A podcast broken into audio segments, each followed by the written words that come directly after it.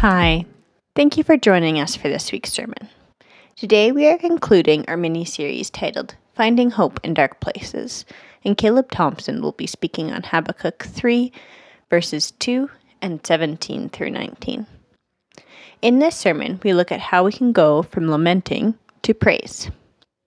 We see that we need to come to God honestly with our feelings, all the while continually showing up and opening ourselves up to opportunities for new perspective. And finally, we need to wait expectantly for God, surrendering our expectations and timing. Going through this process can show us, in the same way it showed Habakkuk, how to find hope in dark places.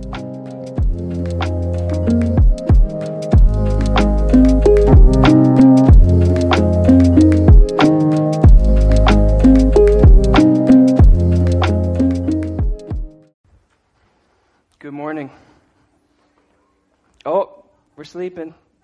Good morning. Okay. Uh, Nolanda and I actually were just driving back from Nanton this morning. I don't know, has anyone been to Nanton? Um, it's pretty cool. I know you're all wondering about the tourism down there, so if you want to ask us any of your burning questions after the service, you can. But we got away for a couple nights. Our daughter May was having a sleepover at my sister's place. Uh, so we got away for a couple nights. I did my packing a little bit last minute, and I thought I was doing really good. And then this morning I realized I didn't have my belt. Uh, so you'll thank me for sitting down to preach again this morning. um, we're taking a brief look at the book of Habakkuk uh, right now. And so we're spending a couple weeks in this book. This is part two of our short look at the book and it has a lot to say to us about life in difficult days. Um, so last week I introduced the book. We talked about the structure and some of the major themes. Um, for this morning, I actually want to start us off with a little movie clip. But first, let me just give you some context. So, in this series, we're talking a bit about lament, lamentation. Uh, we're talking about darkness and evil. And I was just thinking, I want to acknowledge that this is kind of uh, heavy stuff to sift through. The prophetic books are, are challenging to read and to work through. And I know a lot of times I don't want to lament because I think I might get stuck in it.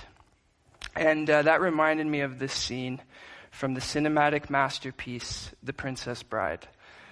So we're just going to watch this clip.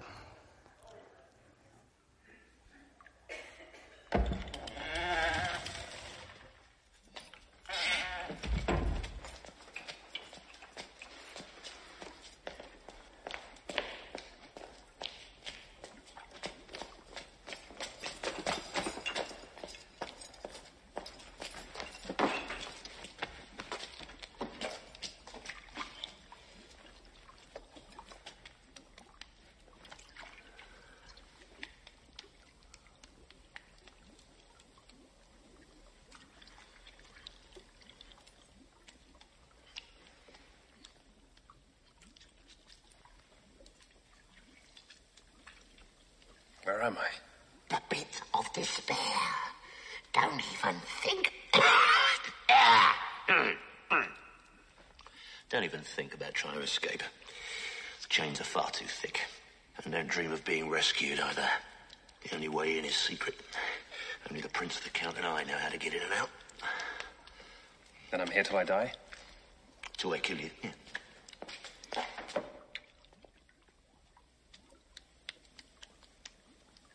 Then why bother curing me? The Prince and the Count always insist on everyone being healthy before they're broken. So it's to be torture. I can cope with torture. Don't believe me? You survived the fire swamp. You must be very brave. But nobody withstands the machine.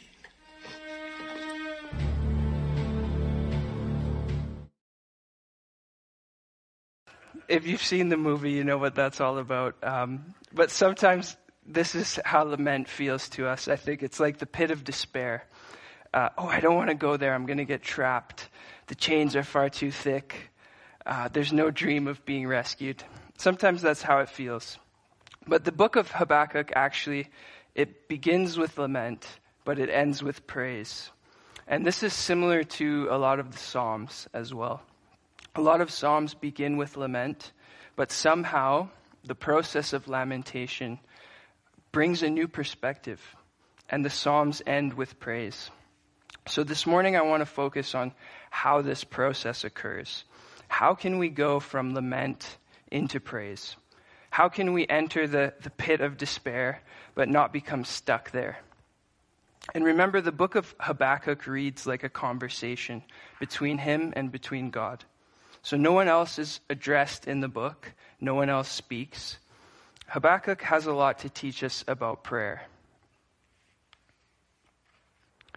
So here's Habakkuk's guide to prayer, and this is what takes him from lamentation into praise. So the first thing that he does is he tells the truth. The next thing he does is he waits and he listens. And then the third thing is praise or contending, and we'll look at how those are actually uh, connected. But this is Habakkuk's pathway through dark days.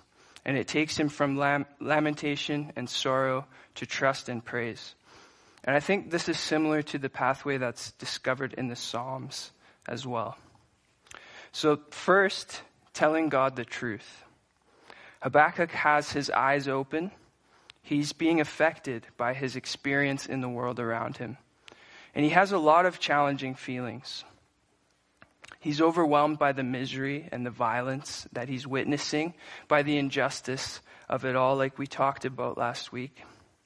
But he's also angry that God seems to be silent in, his, in response to his calls for help.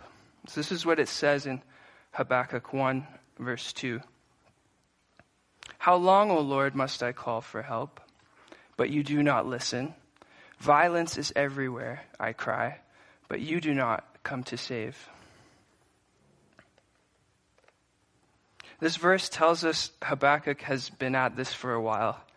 He's been calling out to God in prayer, and he's become so frustrated that now he's, he's actually accusing God. He's saying God isn't listening, God isn't seeing, and God it doesn't come to save.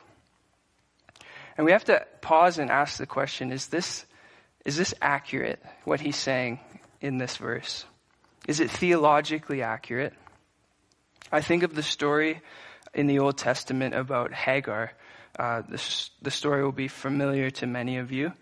But she gets caught up in Abraham's scheme for having a son, and she ends up as a single mother, uh, left with nothing. But God comes to her help, and she actually gives God the name Jehovah El Roi, which means the God who sees me. And on top of that, she names her son Ishmael, and Ishmael means God hears. So here's two names for God that Habakkuk would have known. He would have been very familiar with these names and with how God has revealed himself in the past. But what Habakkuk knows to be true of God doesn't match his experience in the moment. So he tells God, God, you don't seem to hear. You don't seem to see what's going on. And often I think we are a little bit uncomfortable with the idea of praying prayers like this. I know I am, because it feels inaccurate. You can't say that. But Habakkuk demonstrates to us that prayer is more about relationship and honesty than it is about accuracy. And at different times, I'm pretty sure most of us have probably felt like we've been asking God for help and we've been met with silence or what feels like silence. Sometimes this has to do with societal problems that we're bumping into.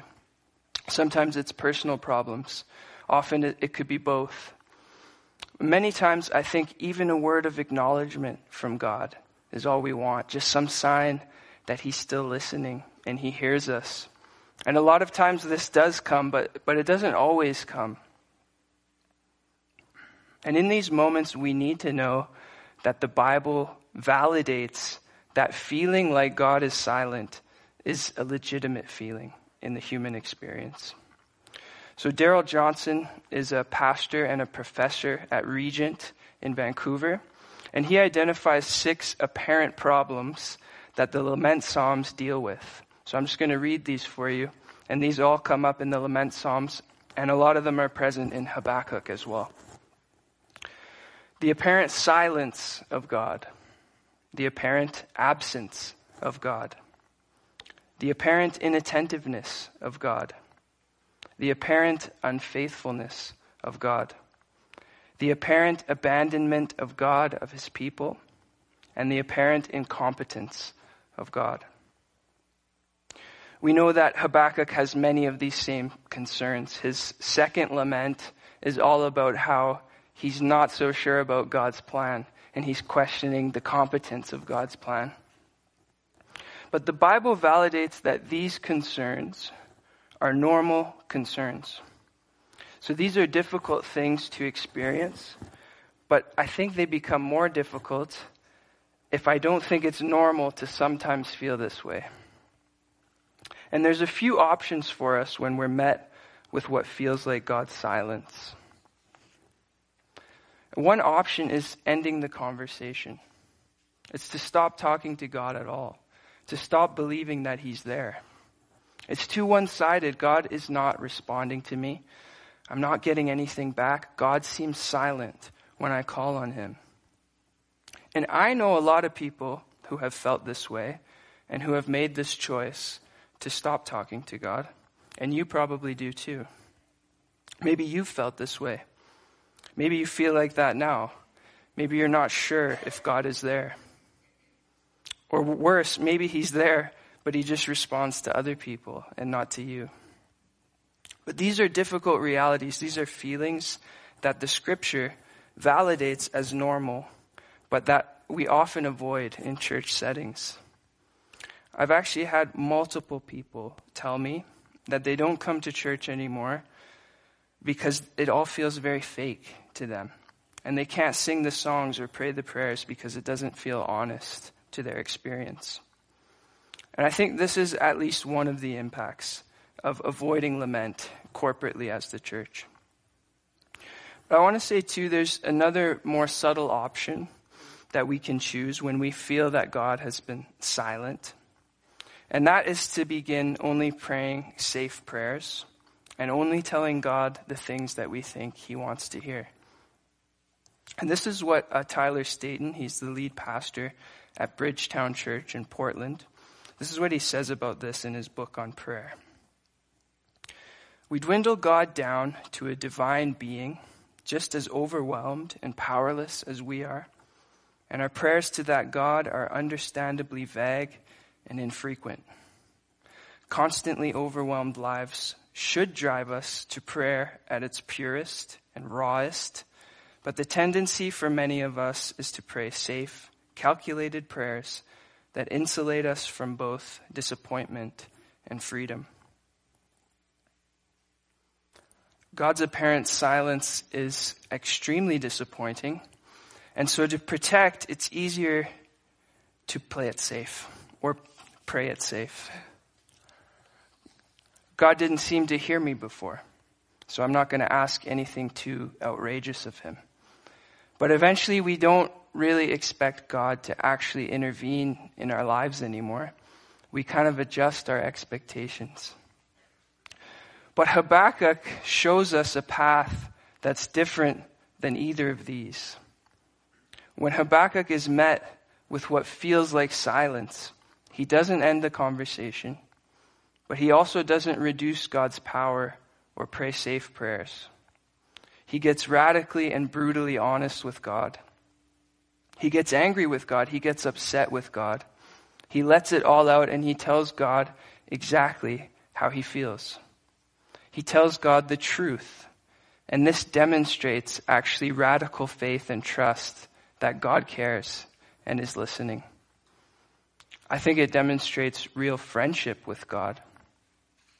Habakkuk shows us that a mature life of prayer actually begins and ends with honesty.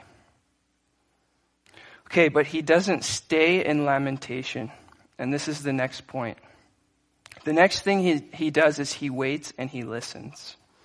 But we want to take a look at how he waits and how he listens. So let me read Habakkuk 2, verse 1, if you want to read this with me. Habakkuk says this I will, stand, I will climb up to my watchtower and stand at my guard post. There I will wait to see what the Lord says and how he will answer my complaint.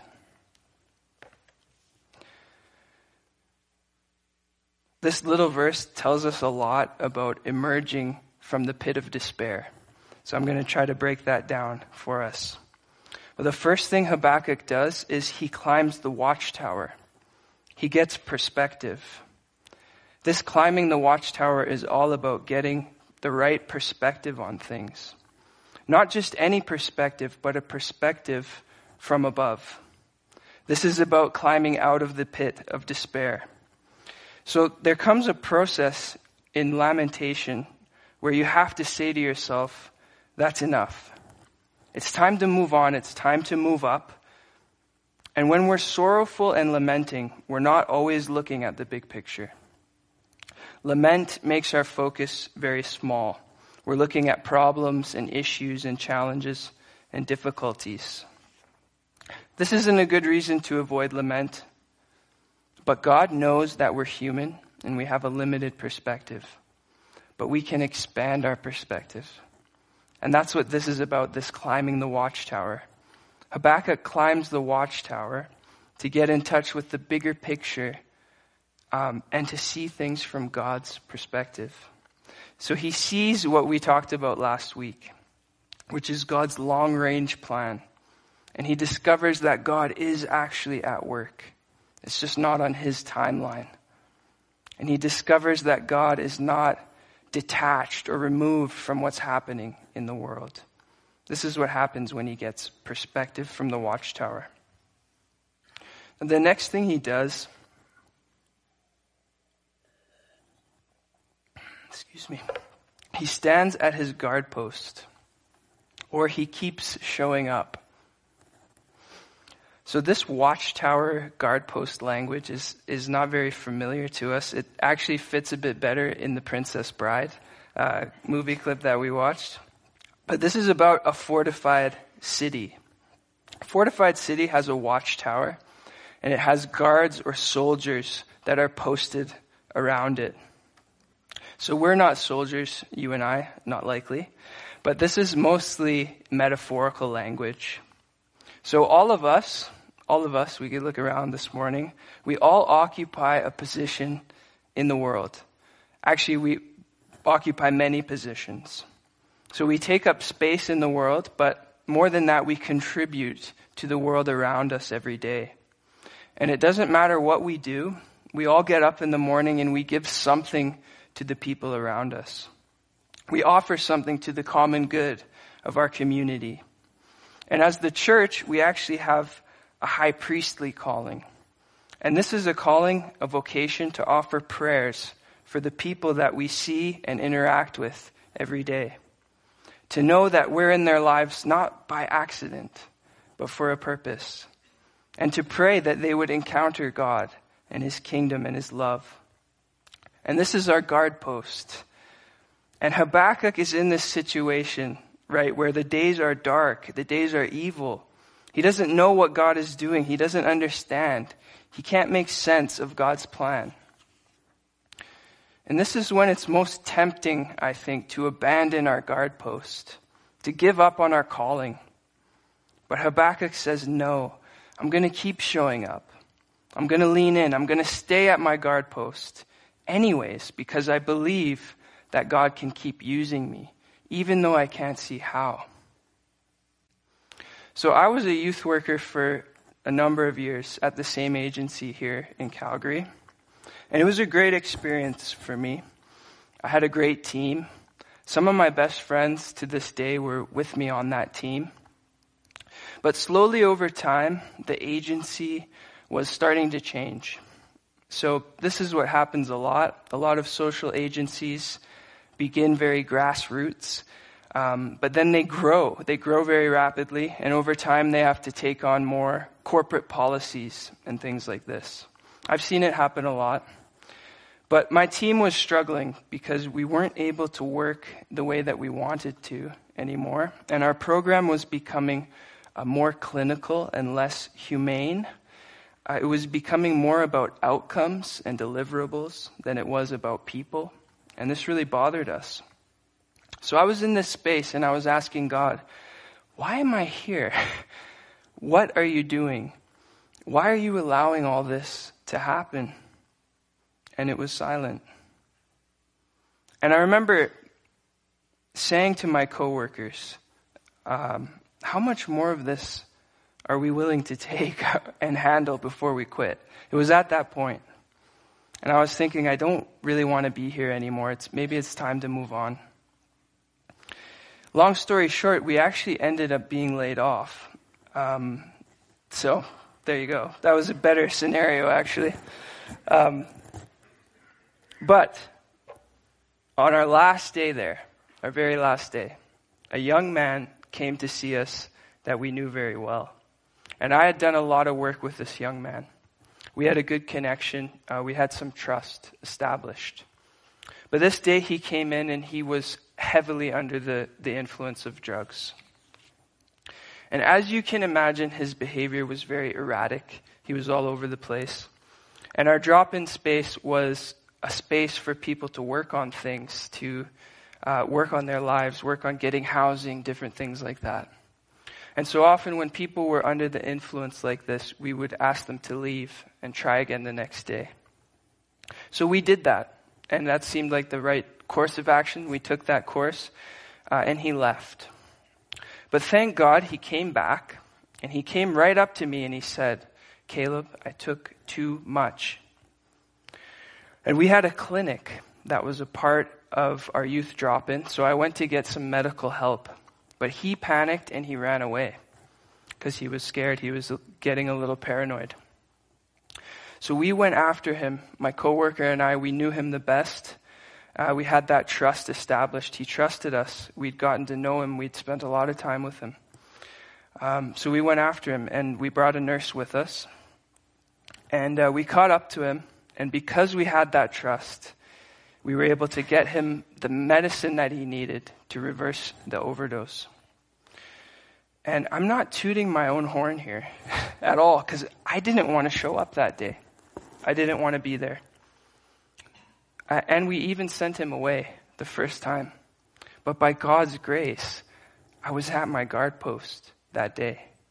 And nobody could have filled my shoes. Nobody could have been there for me. Habakkuk teaches us if we're going to make it through dark days, we have to keep showing up at our post. Even when we're saying, God, why am I here? Why am I amongst these people at this time? God says that you and I were born for such a time as this, for days like these. And my story from that day is, is dramatic. It happened to be a life or death situation that day. But most of the days that I had at that post were just ordinary. It was just cleaning up, getting to know people's names, having familiar conversations. Whatever your guard post is, you've been chosen and you've been appointed to be right where you are. And maybe that's especially true on the days that you don't feel like it.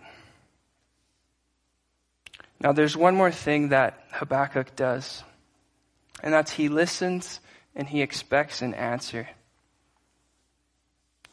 There I will wait to see what the Lord says and how he will answer my complaint. This maybe seems like a simple thing, but in this statement, Habakkuk commits to keeping the conversation going. Habakkuk didn't like the response that God gave him at first, but he kept talking to God.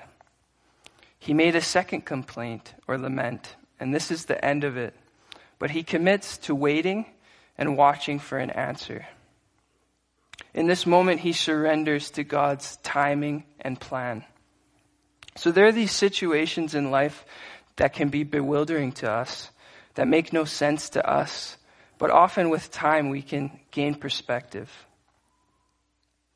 So the last thing that we learn about prayer from Habakkuk is to pray with expectation, to expect an answer from God.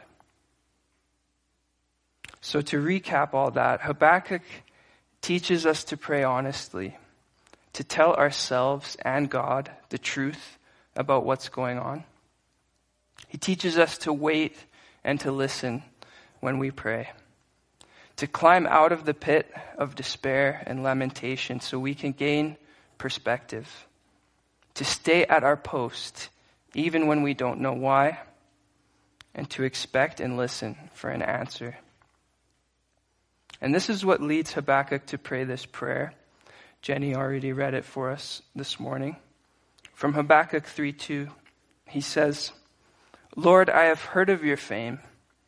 I stand in awe of your deeds. Repeat them in our day. In our time, make them known. In wrath, remember mercy. Living and praying this way becomes a path to finding hope in dark days. If we can go through this process with Habakkuk, if we can engage in lamentation, but climb out of it again, our perspective on the days that we're living in can dramatically change. Because now, Habakkuk is a person who sees the evil times that he's living in as an opportunity for God's deeds and fame to be repeated for the, the works of God to be repeated. It's an opportunity now. And so I'm a part of this group, and it's called the Emerging Leaders Lab. It's with the uh, uh, Canadian Church Leaders Network. That's kind of a mouthful. CCLN. Um, but it's a group of young pastors from all around the country, and we meet monthly for a group session and a discussion. And this past Thursday, um, we had our first meeting for the fall, and we got to hear from Shaila Visser. I don't know if any of you have heard of her, but she's the senior vice president of Alpha, the Alpha Ministry. Um, so she came to talk to us uh, for that day, and she told us this story that really uh, challenged me and spoke to me. She told us a story about this opportunity she had to speak at Canada's National Prayer Breakfast. I don't know if you knew that Canada has one of those. I didn't know that actually. Um, but her talk is on YouTube. It's called uh, Hope Has a Name. It's really powerful.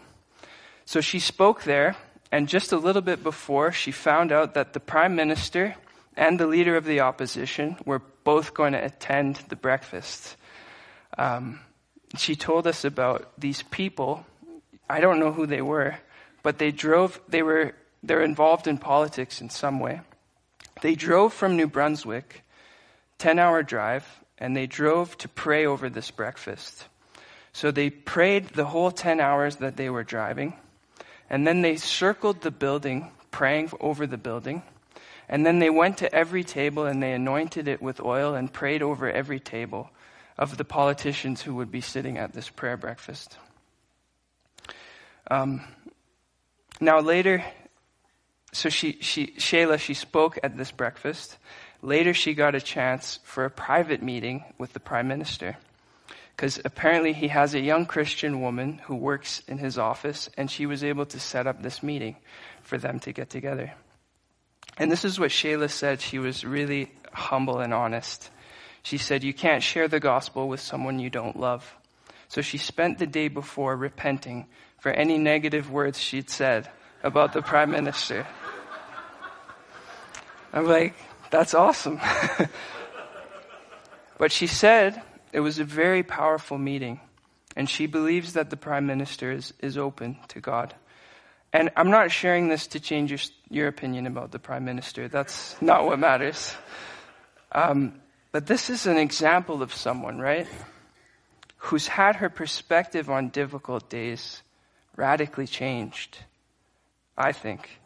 And she said this to us in our meeting. This is what she said, and it really struck a chord. She said, If we believe as the church that we're on the edges or the fringes of society, we've gotten it all wrong. She said, We are at the center because Jesus is at the center. If, if culture is moving away, that's, that doesn't change the fact that Jesus is in the middle, He's in the center. It's culture that's on the fringe of what Jesus is doing. And she said this, but she doesn't just say it, right? She, she walks in it. Um, and I think this is what contending looks like. I put down praise and contend. It's contending for the deeds and fame of God to be repeated and known in our time, even when days are evil and dark. And this kind of hope, I think, is radical and noticeable in days where most people are cynical and offended. And so I want to ask the question can we become people who pray this way? Asking for the deeds and fame of God to be renewed and known in our time. Because this is not safe or calculated prayer. This is dangerous prayer. And I think it's the kind of prayer that Habakkuk invites us to.